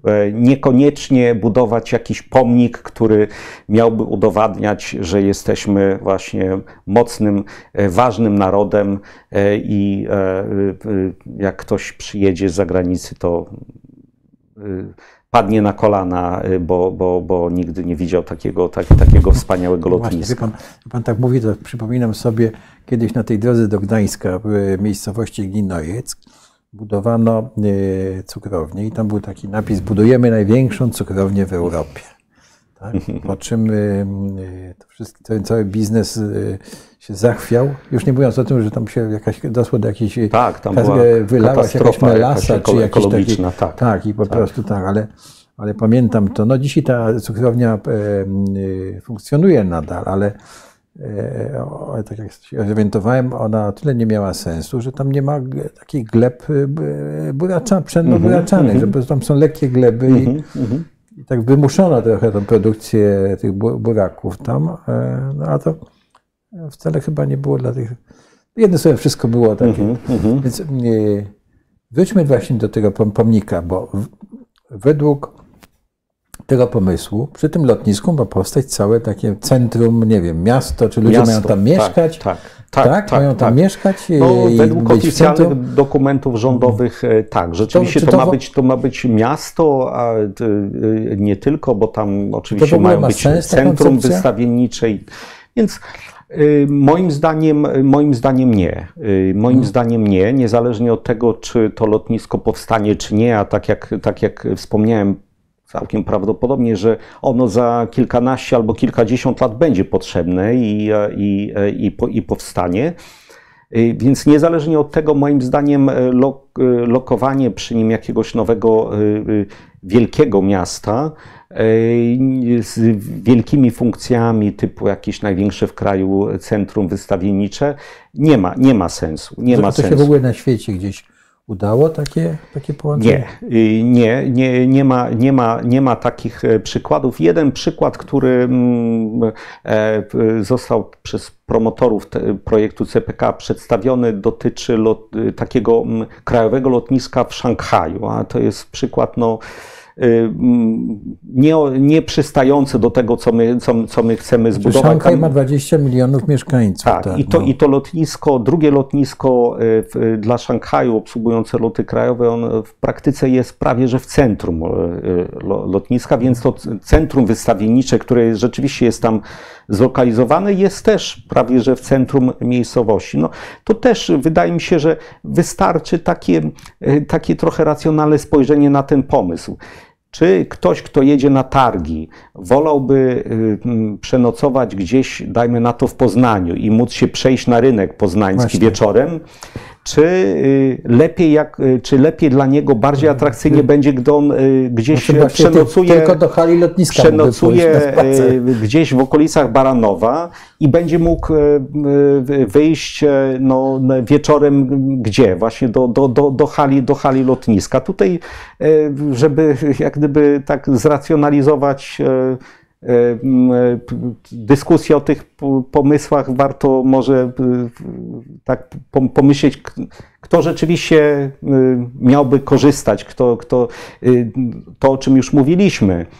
Smart City, czyli powiedzmy takie no, no, nowoczesne miasto z nowoczesnymi technologiami, które by przyciągało tych ludzi z wielkimi umiejętnościami, powiedzmy I T i tak dalej. Znowu, czy ci ludzie marzą o tym, żeby mieszkać gdzieś przy lotnisku i patrzeć na te lądujące, startujące samoloty, czy, czy szukaliby raczej czegoś, jakiegoś ciekawszego otoczenia, tak? To, to, to też można sobie pan, odpowiedzieć może na to być pytanie. Tak, że tam umieścimy w tym mieście roboty. I te roboty będą energię czerpały z tego, że będą patrzyły na te samoloty, tak? I będą tak kręciły głowami i wtedy będą ładowały się jakieś akumulatory. No, być, akumulatory być, i... być może tak, być I... może chociaż, chociaż powiem tak, że, że ten pomysł budowy nowego miasta, on jest w oficjalnym dokumencie umieszczony. Przez, od tego czasu nie był tak eksponowany, natomiast, natomiast niektórzy ludzie przypuszczają, że on ma być realizowany w jakimś dalszym etapie i z tym związane jest to, że plan wykupów gruntów w okolicach tego lotniska obejmuje bardzo szeroki obszar, dużo większy niż potrzeby samego lotniska. I pojawiają się pytania, po co, po co tyle tego terenu? No właśnie by, by być może dlatego, że, że jednak to miasto tam ma być, ma, ma, ma być posadowione. Zresztą mówiliśmy o Gdyni, jednak, taki, tak, tak. Gdynia jednak powstało miasto, tak, więc tutaj być może no tak, ale, siłą rzeczy też musi powstać ale, to miasto. Musimy sobie uświadomić, że w wielu miejscach w Polsce powstały miasta, bo, tak, ale zawsze ośrodkiem tego no, był, było coś, tak? Gdynia, znaczy Łódź jest takim przykładem, prawda? Przecież to była wioseczka, tak? tak, tak. E, Hajnówka była mhm. wioseczką, tak? Przemysł drzewny ją rozwinął, tak? E, już oczywiście w mniejszej skali, nie wiem, Chełmża, prawda? E, takie miasteczko e, w Kujawsko-Pomorskim. Ona się zbudowała wokół cukrowni, tak? E, wiecie, zawsze, zawsze było, było tam, i tutaj ma niby być to lotnisko, tylko to jest zupełnie, jak rozumiem, inna. Nie, wielkie, wielkie lotniska, one przyciągają przede wszystkim logistykę, tak. Mhm. W, w, Amsterdamie, tak, w Amsterdamie przy lotnisku jest największa na świecie giełda kwiatowa. W, w Paryżu przy lotnisku Orly jest jakaś gigantyczna giełda e, spożywcza. E, I to, to, to takie inwestycje mają sens. Znowu myślę, że trzeba podchodzić trochę pra, pra, pragmatycznie do tego, co tam jest, co tam jest potrzebne, budowa czego ma sens, a czego, cze, cze, czego nie. A czy to lotnisko kiedykolwiek było rozpatrywane, mówiliśmy już o tym, ale jeszcze dopytam, mhm. jako lotnisko właśnie towarowe i yy, czy ono było jakoś związane z tą koncepcją pasza, pasa i szlaku chińskiego? Słysza, tak, słys, słyszałem o, o, o, o takich powiązaniach. W jakichś opracowaniach takich, powiedzmy, no, quasi-geopolitycznych rzeczywiście to się, to się pojawiało. Pojawiały się takie wątki związane z tym, że to lotnisko da nam właśnie tako, takie mocne powiązanie z Dalekim Wschodem generalnie, przede wszystkim, przede wszystkim z Chinami. Natomiast rynek cargo, jak gdyby jak prawie każdy rynek, ma konkurencję i no, samo, budowa samego lotniska nie spowoduje gwałtowny rozwój tego, te, te, te, tego rynku. Przede wszystkim liczy się zaplecze, ten rynek lotniczego cargo. On na przykład związany jest z elektroniką, z farmaceutykami, mówimy kwiaty. O, to, o towarach, które się wozi. O, tak, o towary, towary. Nie, nie, nie wszystkie towary mhm. można, można wozić w sensie ekonomicznym z, z samolotami, więc, więc ten rynek ma potencjał w Polsce, jest rozwijany, natomiast, natomiast myślę, że perspektywa, żeby w Polsce powstał taki duży hub cargo jest, jest bardzo, bardzo odległa. To jest jedna rzecz, a druga sprawa, powiązanie cargo lotniczego z kolejami nie, nie jest praktykowane, jak gdyby nigdzie tak naprawdę na świecie. Cargo lotnicze trafia do magazynu, potem jedzie transportem, transportem samochodowym. To, to idea transportu lotniczego zakłada, że coś musi być bardzo szybko przewiezione, więc potem trzeba to wsadzić na samochód i szybko, szybko dowieźć. do końcowego, do końcowego klienta. Kolej tego, kolej jak gdyby tutaj ma pewną słabość w porównaniu z transportem samochodowym, dlatego, dlatego nie praktykuje się tego na, na, na świecie, więc tutaj to połączenie lotniska cargo z siecią kolejową jak gdyby też, też jest, jest ułomne. W tych opracowaniach jeszcze tych rządowych wymienia się, że to ma być taki no, ważny port dla Europy Środkowo-Wschodniej. Już mówiliśmy o tym. Tak. Czy w Europie Środkowo-Wschodniej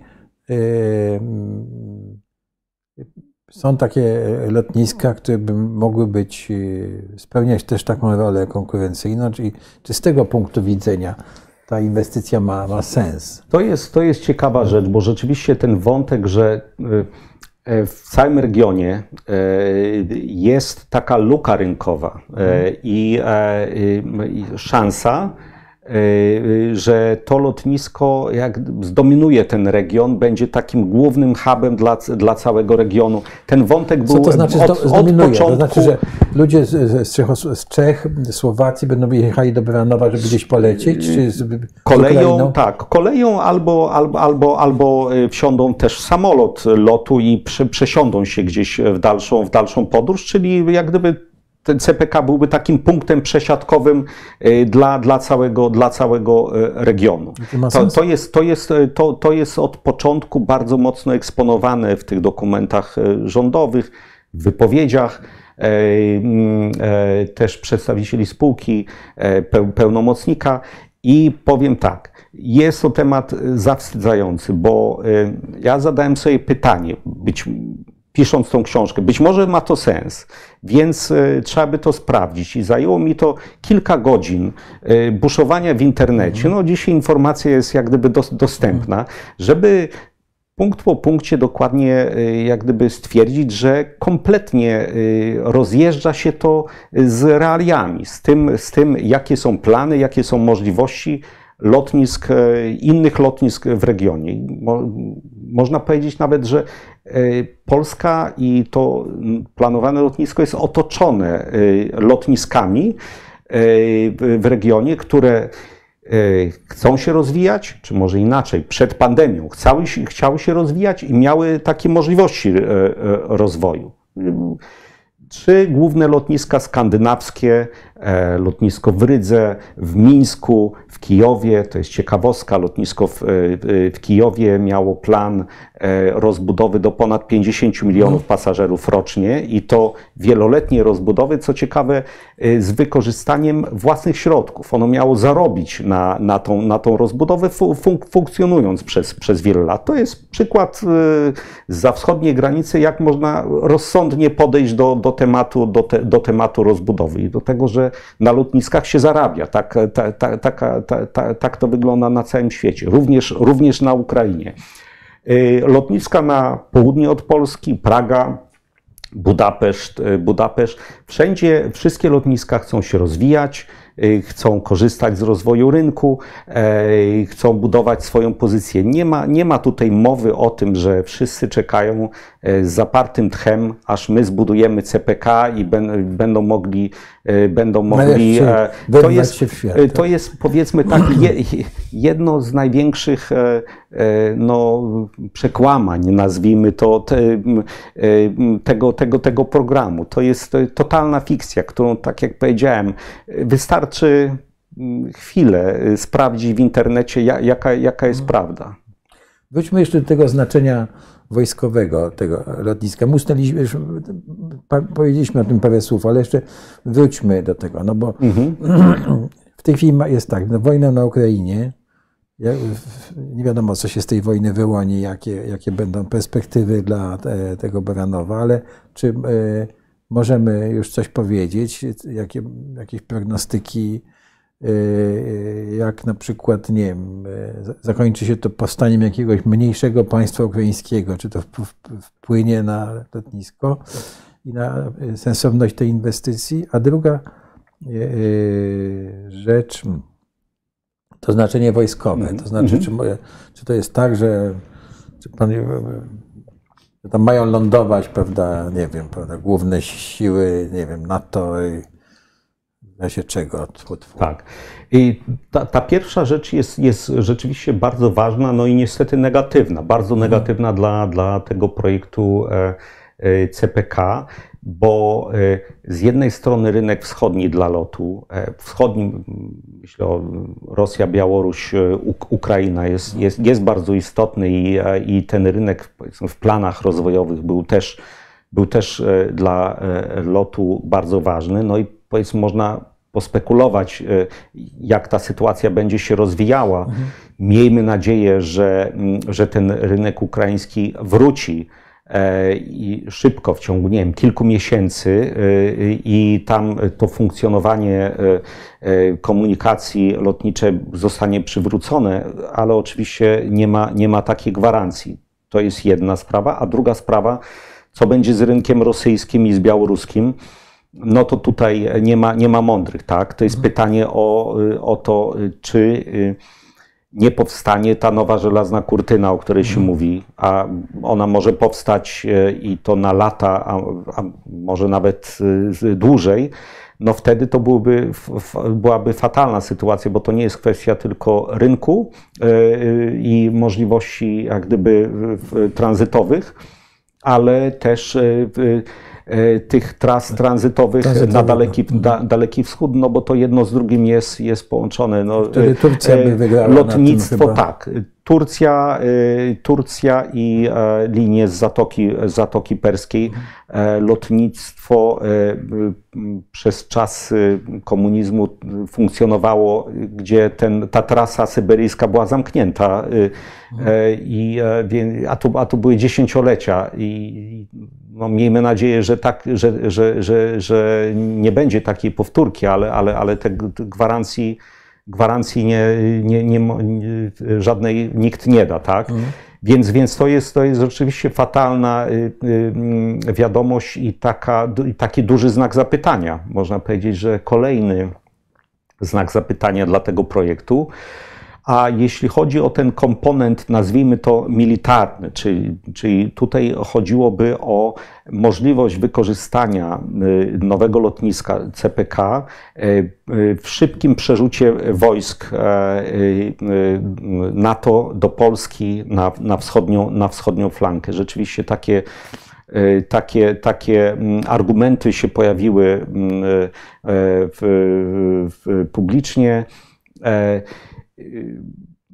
Nie zajmowałem się tym no nie, nie w książce, bo to, bo to jest nowy temat. Natomiast, tak, tak, ale, natomiast, ale tak natomiast, natomiast chwilę czasu poświęciłem przeanalizowaniu tego tematu i okazuje się, że Polska już podjęła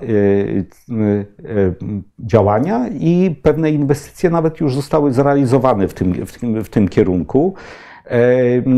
Uzgodniono z Amerykanami jeszcze przed tym konfliktem na Ukrainie, że takim głównym lotniskiem przeznaczonym do przerzutu wojsk będzie lotnisko we Wrocławiu. I tam ta inwestycja już nawet się rozpoczyna. To jest duża inwestycja, która, która jest związana też z rozbudową tej części cywilnej, ale hangary, magazyny, stołówki dla wojska, miejsca postojowe, bocznica kolejowa i tak dalej. To jest du duża inwestycja, oczywiście związana z... z tym, że część tych wojsk amerykańskich ma stacjonować właśnie tam na Dolnym Śląsku, w, ta, w, tam, w, tamtych, w tamtych okolicach. Oprócz tego rozbudowywane są duże lotniska wojskowe w Łasku, w Powidzu. W Powidzu też powstaje taka duża baza, baza logistyczna. Lotniskami zapasowymi dla Wrocławia ma być Kraków i, i Pyrzowice. No a teraz z kolei widzimy, że w trakcie tego konfliktu tak naprawdę najważniejszym lotniskiem jest lotnisko w Rzeszowie. W Rzeszowie, gdzie wszystkie samoloty la, la, latają z transportami, jak się można domyślać, transportami broni na, na, na, na Ukrainę. Więc Znowu, na poziomie hasła, haseł brzmi to efektownie, że będziemy mieli nowe wielkie lotnisko, gdzie będą mogły lądować samoloty wojskowe, ale w praktyce wygląda to zupełnie inaczej. Realne plany są zupełnie inne. One, co ciekawe, są całkiem zaawansowane, co akurat dobrze świadczy o, o, o jak gdyby pewnej roztropności naszych władz, że już wcześniej zaczęły pewne, pewne przygotowania na, do, do, do takiej sytuacji, z jaką teraz, teraz mamy miejsce, ale no, znowu wciskanie w to wszystko projektu C P K jest niepoważne. To jest jedna sprawa. Drugie, druga sprawa, dla mnie już robienie propagandy wobec, wokół takich tematów związanych naprawdę z obronnością, z, z bezpieczeństwem kraju jest, jest, jest takie oburzające. Tutaj trochę chwytanie się już tak, tak, tak. Takich argumentów już takich ostrych. Nie wiem, tak, nie, dokładnie, więc tak. Jeśli to lotnisko powstanie, to na pewno będzie tam możliwość wykorzystania tego lotniska do, do, do, do takich celów, ale to, każdego, to uzasadnianie jak, tak. No do tego celu można tak. wykorzystać też pas autostrady, do, do, nawet są takie odcinki dokładnie. autostrady specjalnie, czy szos budowane do użycia przez wojsko i lot, lotnictwo. Chciałem pana zapytać jeszcze o lot i, i tą konkurencję lotu. Jakie tu są tendencje? Czy, no bo te linie znikają, pojawiają się, prawda, nowe się łączą, jedne się łączą, drugie się... Yy, co się tam dzieje takiego i tak, jakie no, są te tendencje? Czy nasz lot jest w ogóle poza tym jako jedyny mały? Jest mały, czy jest duży? Yy, czy... Powiedzmy jest takim europejskim średniakiem. Yy, yy, yy, w Europie... Yy, Są trzy takie duże, tradycyjne grupy lotnicze. Jedna pod patronatem Lufthansa, druga to jest... Niemcy. Tak, druga to jest British Airways z Iberią, no i trzecia K L M z Air, z Air France. Oprócz tego oczywiście są potężne linie niskokosztowe. Ryanair, Wizz Air, kilka, kilka innych. To jest potężny, potężny rynek. No i lot jest takim niezależnym średniakiem. To niezależny. Sam jest, nie, nie jest żadny. Tak, nie, nie, znaczy on jest w różnych porozumieniach, ale, ale nie jest związany kapitałowo z żadną grupą. I to jest sytuacja, która w praktyce no, niesie za sobą sporo, sporo niebezpieczeństw.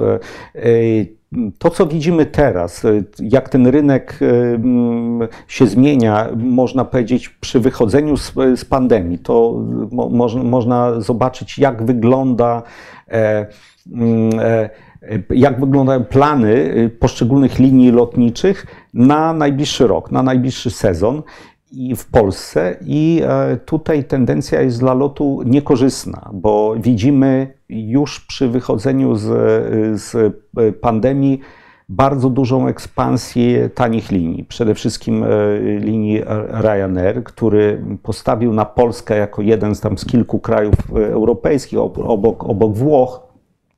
To jest jedna sprawa. Druga, druga sprawa, mocna ekspansja linii holenderskiej K L M.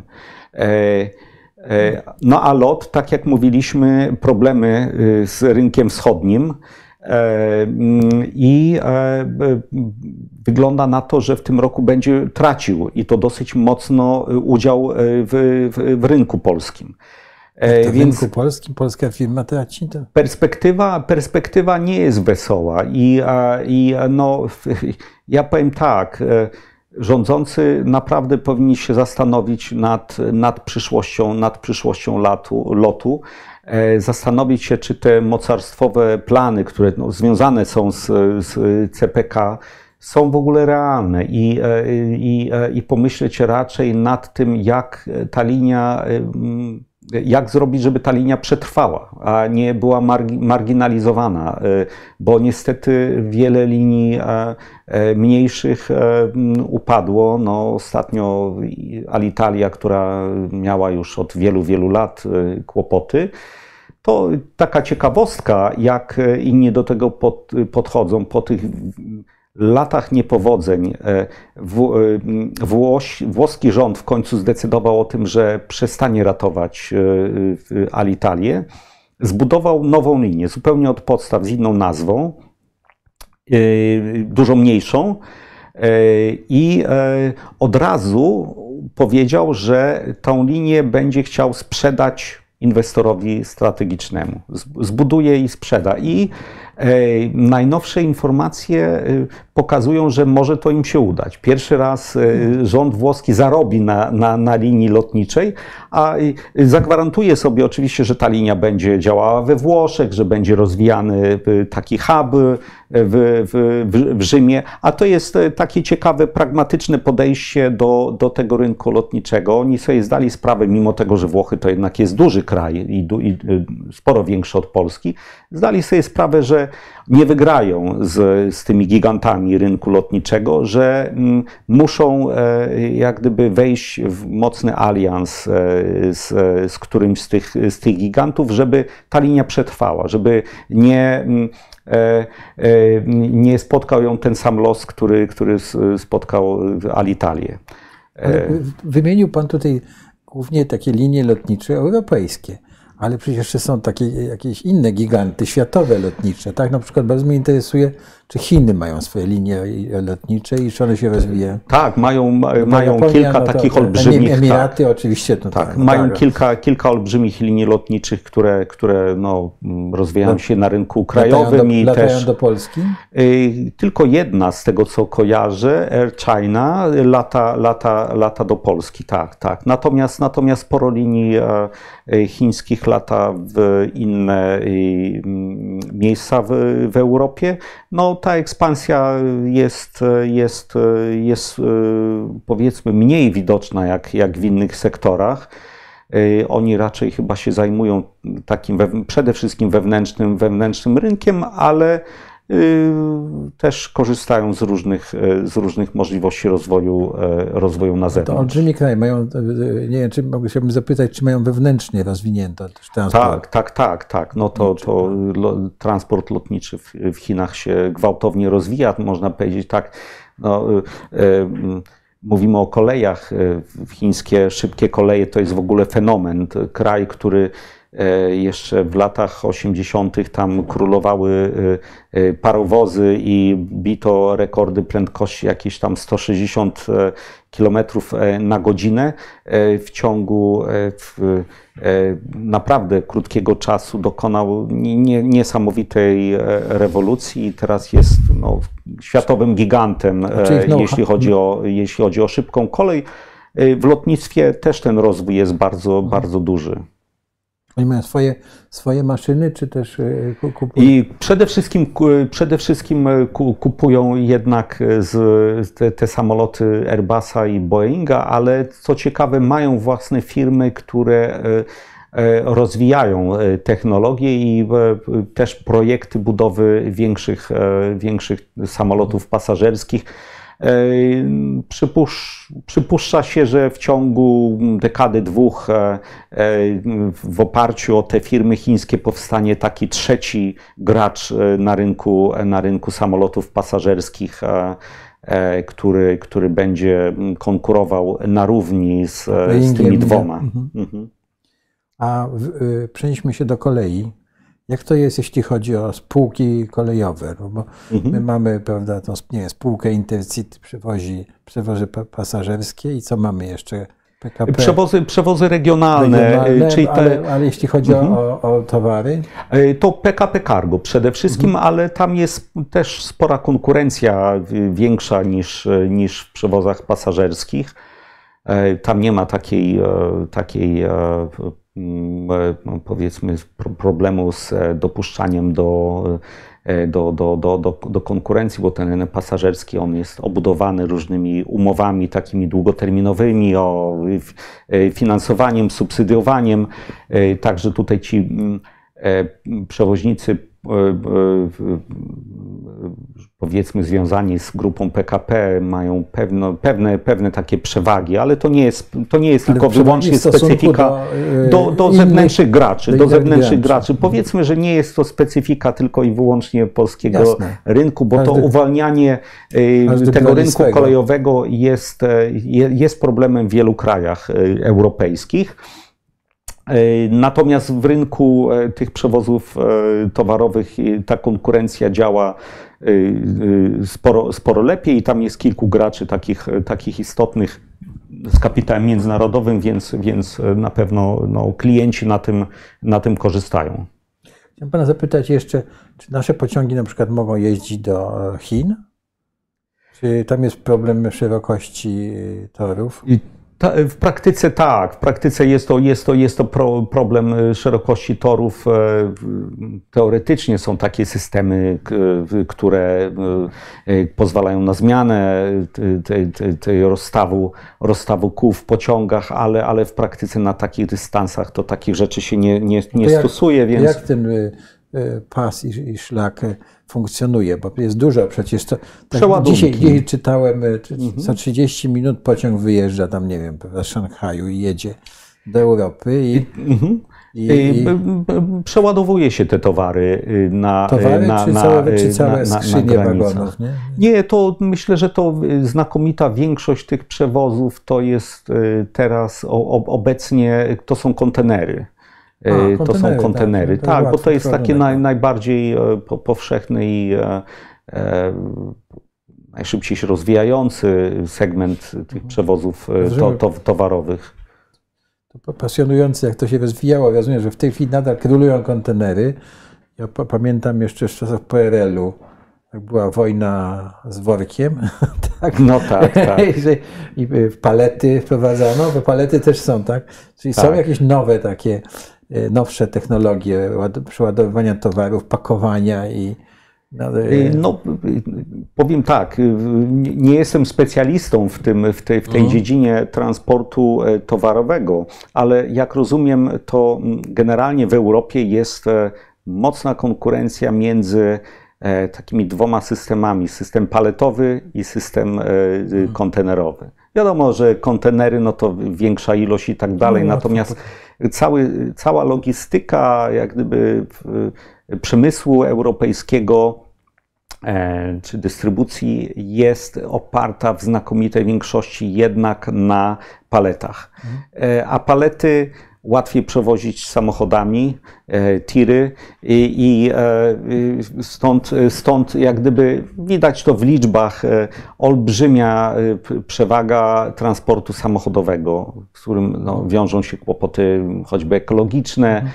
Wszyscy się głowią nad tym, jak to zrobić, jak jednak ściągnąć ten towar na, na, na pociągi i żeby, żeby, żeby on jeździł pociągami, ale, ale w praktyce rzeczywiście trudne jest to do zrealizowania. Ciągle się utrzymuje to, że kontenery wygodniej wozić pociągami, a palety... No i ty, ty morskimi pa, też, prawda? Tak, tak, oczy, tak, oczywiście. Widzimy te kontenerowce są, wielkie. Są, są projekty, są technologie, które umożliwiają połączenie i to całkiem zgrabne połączenie tych dwóch systemów, czyli tak zwane tiry na tory. Czyli, Właśnie, czyli, zapytać, czyli, pana, czyli tak, ja myślę, że to jest bardzo ciekawy, bardzo ciekawy kierunek, który będzie się, będzie się rozwijał. Są już takie terminale też w Polsce.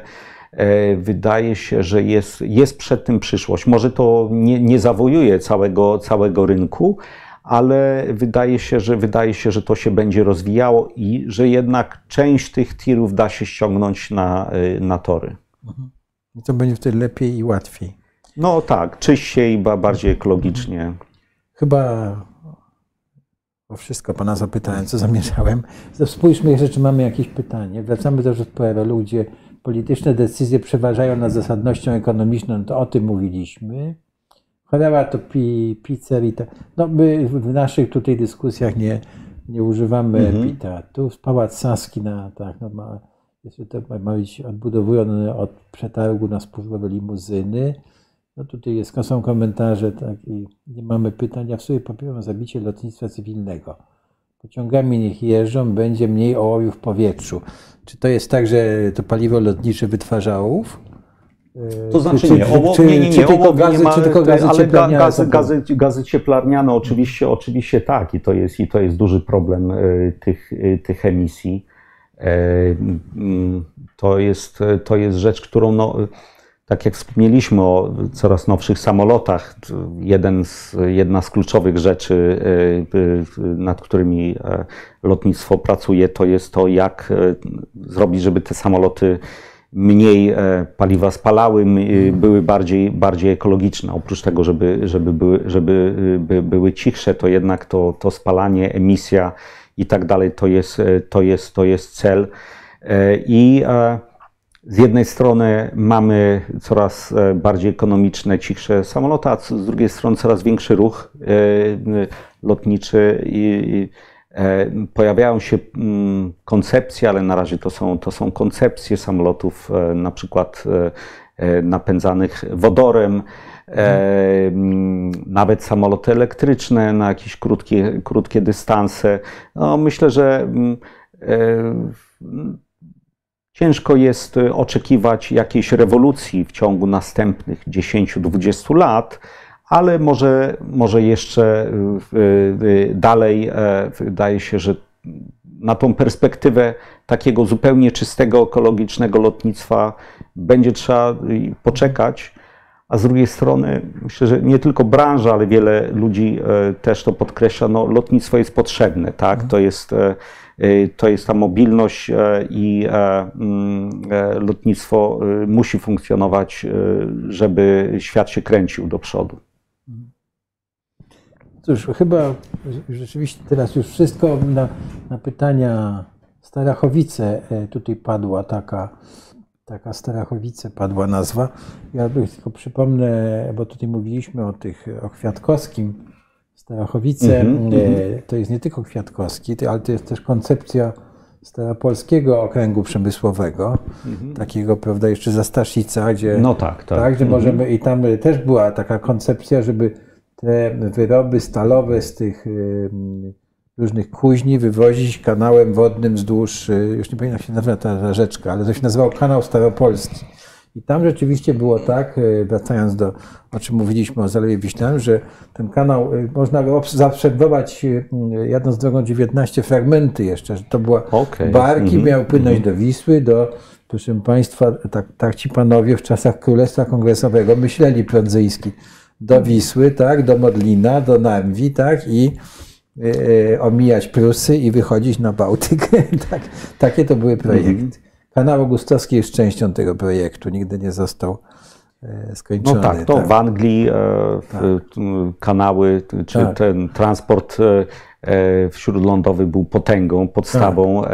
e, a potem został nagle wyparty przez, przez kolej. Przez tak, kolej tak. Tak, i tutaj, tak. A tutaj by projekt się zawalił nasz po, po powstaniu listopadowym, no mhm. a potem, potem no, też koleje zaczęły tym konkurować. Proszę Pana, coś jeszcze możemy dodać? Chyba wszystko już mi powiedzieli. Bardzo polecamy książkę Piasta i Szprychy. Warto do niej zaglądać. To nie jest książka na jeden wieczór, od razu uprzedzam, ale jak ktoś chce się dowiedzieć właśnie o kolejach, jak się planuje, no to w tym wszystko, wszystko w tym jest. Mam nadzieję, że jakoś się tak stanie, że coś się z tym projektem C P K naprawi, w cudzysłowie, w tym sensie, że nie zmarnujemy miliardów złotych i że po prostu te pieniądze naprawdę są potrzebne na inne cele, zwłaszcza teraz. Także no, mam nadzieję, że ktoś się zastanowi i pójdzie po rozum do głowy, żeby... Rozumiem, że nie przekreśliliśmy potrzeby lotniska samego w Baranowie, tak? Tak. Pytanie tak. tylko o to, kiedy to lotnisko kiedy, należałoby tak, tak, tak. zbudować. To, to powiedziawszy, ja uważam, że duży sens ma planowanie tego typu inwestycji z wielkim wyprzedzeniem. Mhm. To, to jak gdyby jest związane choćby z tym, że należy przygotowywać odpowiednie plany zagospodarowania i tak dalej, i tak no dalej. Też ludziom, łatwiej. Ludziom to, mówić tak. z wyprzedzeniem, do kiedy tak, mogą mieszkać, oczywiście. Żeby się nie budowali.